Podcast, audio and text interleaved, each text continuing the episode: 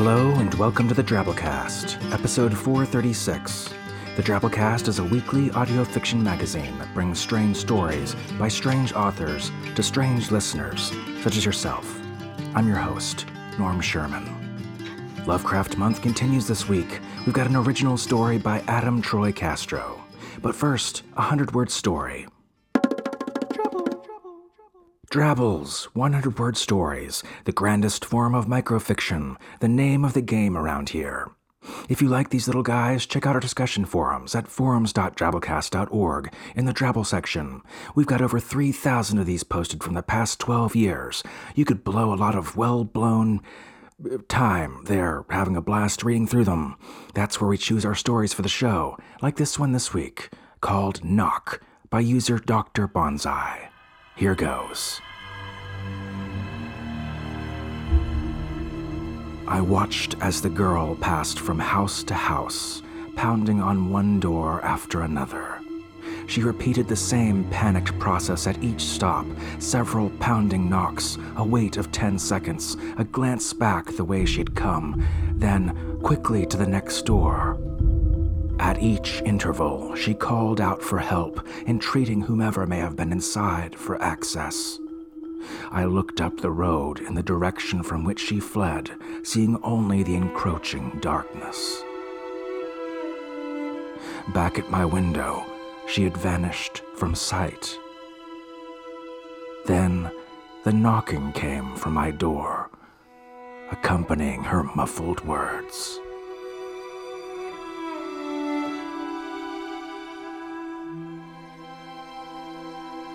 Ah, the fear of the unknown. You know, one thing Lovecraft's often known for is describing things as indescribable, unthinkable, unspeakable, and then proceeding to try to speak about them or describe them. I mean, to some degree. And that's ultimately what's driving our attention and our focus these indefinable cosmic horrors and unfathomable circumstances that he's outright telling us we're not going to be able to fathom, so he's not really going to bother defining them much. So, what's left? The human parts, the relationships, the character motivations and attitudes, the fathomable, dare I say, relatable parts that set the tone for us to arrive at the horror. With that in mind, we bring you this week's story The Wallpaper Out of Space by Adam Troy Castro. Adam's a science fiction, fantasy, and horror writer living in Palm Beach County, Florida. He has more than 100 stories to his credit and has won the Philip K. Dick Award and the Seiun Award, and has been nominated for eight Nebulas, three Stokers, two Hugos, and several international awards. He lives in Florida with his wife, Judy, and either three of four cats, depending on what day you're counting and whether Gilbert's escaped that week. Our episode this week is read and guest produced by Jacob Boris. So without further ado, we bring you the Wallpaper Out of Space by Adam Troy Castro. The kid's an idiot, and that's all there is to it. Okay, so it amounts to more in detail. I just don't like to think about it. Alright, so it's Cheryl's kid, okay? I didn't know she had a kid until we were two months in, and already deeply involved. And then she tells me she has a 16 year old from a prior marriage, and that he was what you're always supposed to say kids are a great kid. Even if they're just hostile presences who respond to everything you say with a nod and a blank, okay. And that's what this kid was, okay? I mean, I expected him to be all attitude about me dating his mother, because that's the way kids are supposed to be. But the first time she drags me to the house to meet him, he comes downstairs with a blank expression and a ripped t shirt that says something like, Blow me. And I don't mind that his hair is long, but I do mind that it isn't washed. And I'm sitting there asking him all those expected questions like, What's he into? And he just looks at me like I asked him what color his aardvark is and says, Um, nothing? That puts me on alert because when a kid tells you he's not interested in anything, that can mean anything from, I don't want to be a part of this conversation, to, I don't want to be a part of you. And both of those are okay because they're the kind of thing a snotty teen can get away with saying. But the third possibility means the kid really isn't into anything. I mean, anything at all. Because the amount of concentration involved in anything is just too much work. I figured it was the third thing even before Cheryl asked the kid to show me his room, and I followed him upstairs to the expected sty and found behind the Himalayas of sweaty t shirts and soiled underwear the presidential library of rooms for kids with no personality at all. I mean, some video games, all zombie killing shit, and one poster of an asshole rock star giving the camera the finger. But no books. No sports equipment, no toys left over from the days when somebody else wiped his ass. Nothing. And except for that attitudinal guitar player, just plain white walls. Grimy wherever he may have happened to rub up against it like a grizzly scratching his back against the nearest tree. It wasn't an act. The kid was an actual vacancy. You could move an entire family into that head and still have room for rattling marbles. What's that? His name? Constant. No, that's it. That's his actual first name. I don't know what Cheryl and her first husband were thinking. So, okay, I come to peace with the idea that I didn't have to fall head over heels in love with this kid. Only be nice to him. And I try to do that. I take him out for pizza, where he says he doesn't know if he's supposed to eat it because he's allergic to Gouda. I take him out bowling, where he tries to bet me that he can pleasure himself in between frames and still get a spare. I take him out fishing, and he says that he's a friend, Glownuts, who's apparently the Da Vinci of farting underwater. And the kid's bloody intolerable. The kind of kid who makes you despair about the generation soon to inherit a warming Earth. But me and Cheryl really have a thing for one another by now. And because she has the bigger house, we kind of fall into the decision that, okay, it's time that I move in. And it's about that time when I start to think it's really gonna bother me that the Chamber of Toxic Eat a Dick t shirts is right down the hall from me. All the time.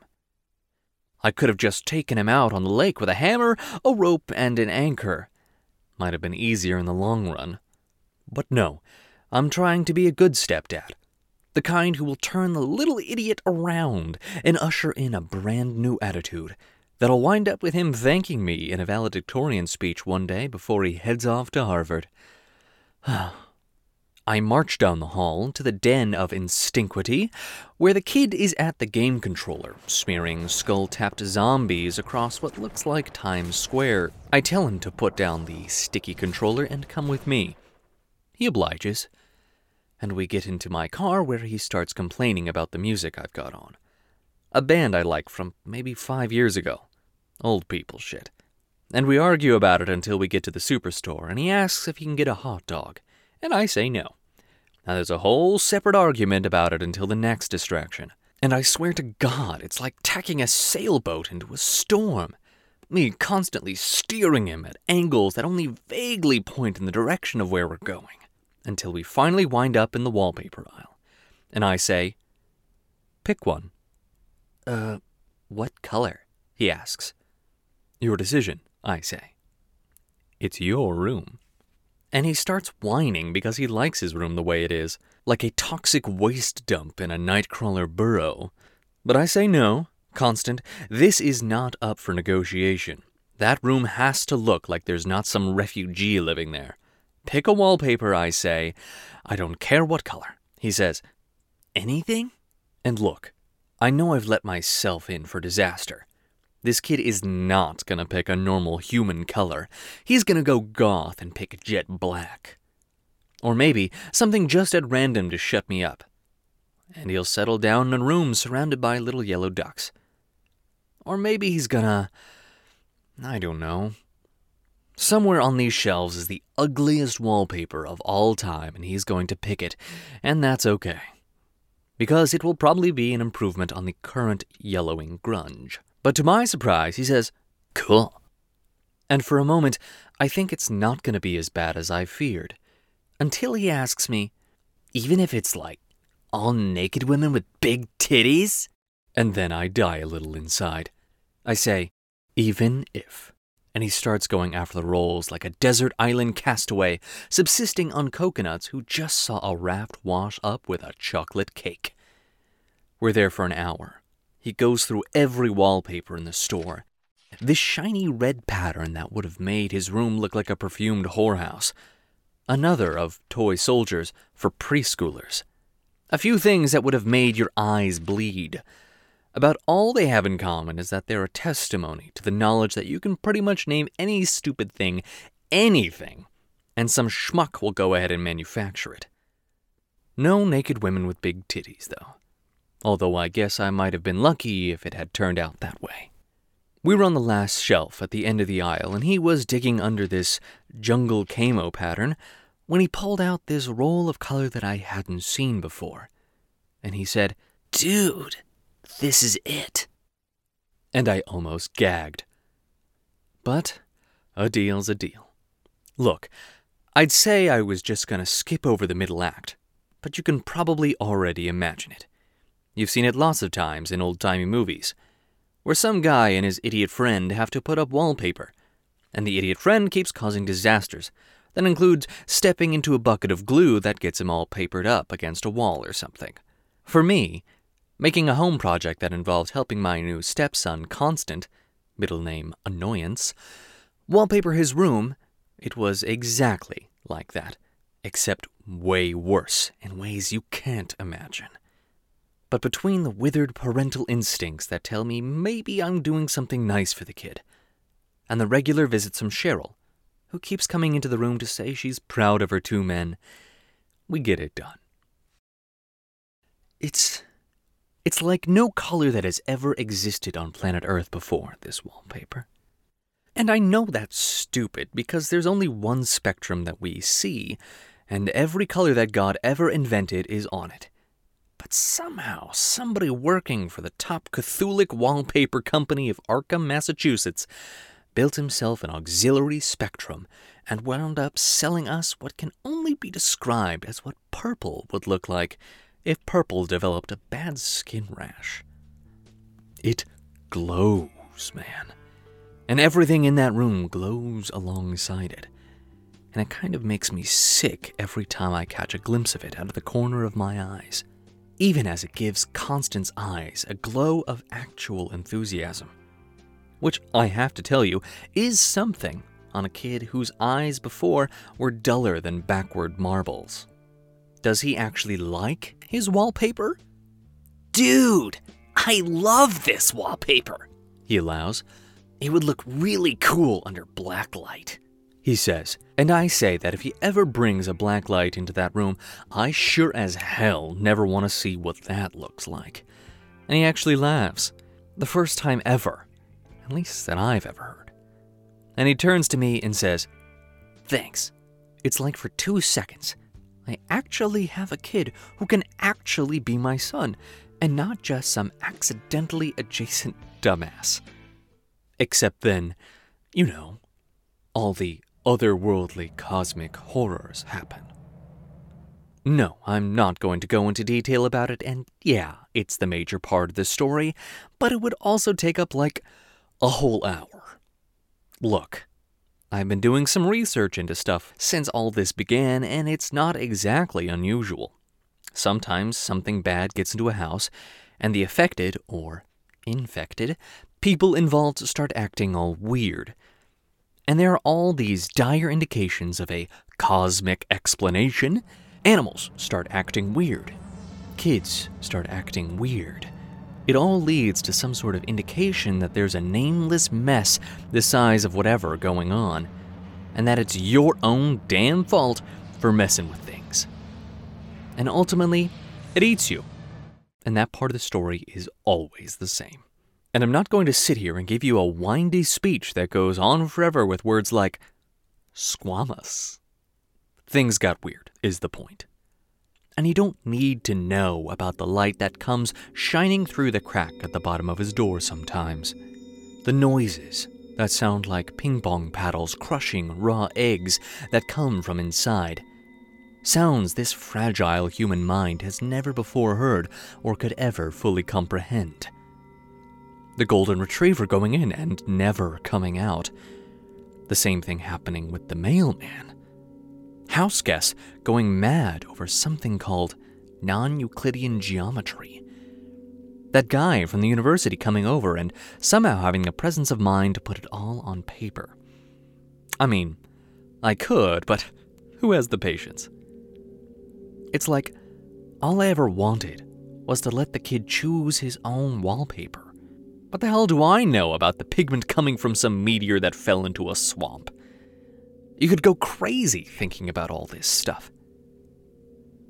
The way I figure it is you have a teenage kid, and his room is supposed to horrify you. I mean, normally. It's just a, I don't know, a terrestrial horror, not a cosmic one.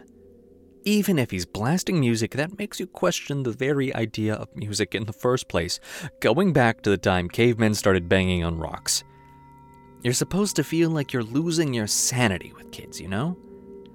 My dad's hair went white too when I was putting him through those years, and now look at me. It ain't all that unusual. I never expected to catch some mind rending glimpse of the vast and pitiless cosmos. But hell, how the hell am I supposed to know these things? Until now, I never had a kid. What do I see now when I walk into his room? Well, I hate to tell you this. I really do. But there are times when I absolutely have to walk into that room, even when every instinct in my body tells me I really shouldn't. Because that doesn't look like wallpaper stuck to those walls, but the sky of some plane beyond our own, extending out into an infinite distance that hurts my mind even to think about. And if I pay close attention, I can sense an otherworldly intelligence behind it all, gazing upon our own cosmos with a malignance beyond all measure. And after making it back down to the kitchen, where I inevitably make some irritated comment to Cheryl, and to which she inevitably responds, It's just a phase.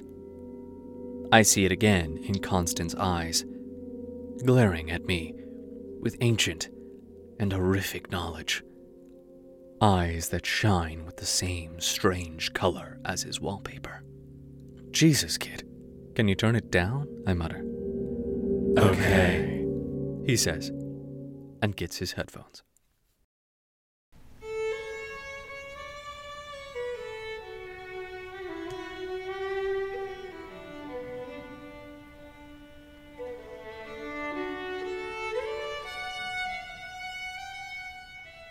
And that was our story. Hope you enjoyed. Teenagers definitely fall under the category of miasmal, noxious, and unfathomable.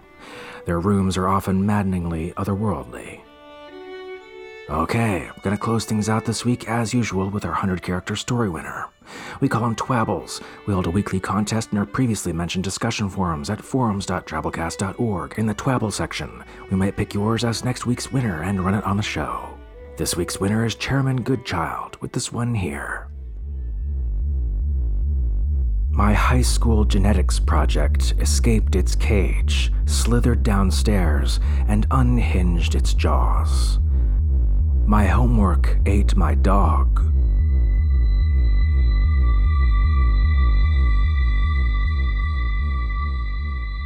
Follow us on social media Instagram, Facebook, and Twitter at Drabblecast for those and lots of other good, weird stuff each week.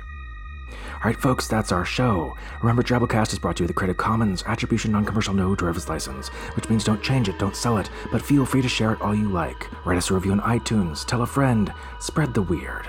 Special thanks to our kick ass episode artist this week, Joe Bosch. Our program this week was brought to you by Bo Kaier, Abby Hilton, Tom Baker, Jason Smith, Jason Cavella, a moth that lightly props up your eyelid and drinks your tears at night when you sleep, Jen Fisher, Orrin Prott, Adam Prott, Maria Dong, Michelle Restucia, and yours truly, Norm Sherman, reminding you to turn it down, kid. My heart is bleeding and I can't deal with the pain. Your words cut through me like a knife. These wounds will never heal, these scars will still remain. Feels like I'm dead inside, but somehow still alive. And I'm not an angsty teenager, just going through a phase. I'm not just trying to find myself, I'm not just at that age. I'm a zombie. I'm 16, and no one understands me, cause I can't speak. It's me against society, and I'm hungry. They call me Mr. Undead, but I'm just misunderstood.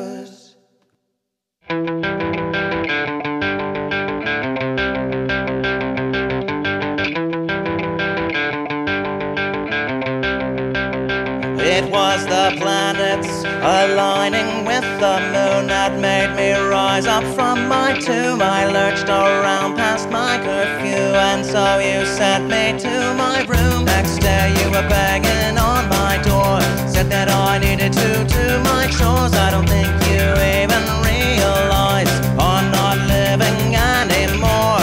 Tell me what page it's on in the Necronomicon that says before the dead will walk the earth after mow the.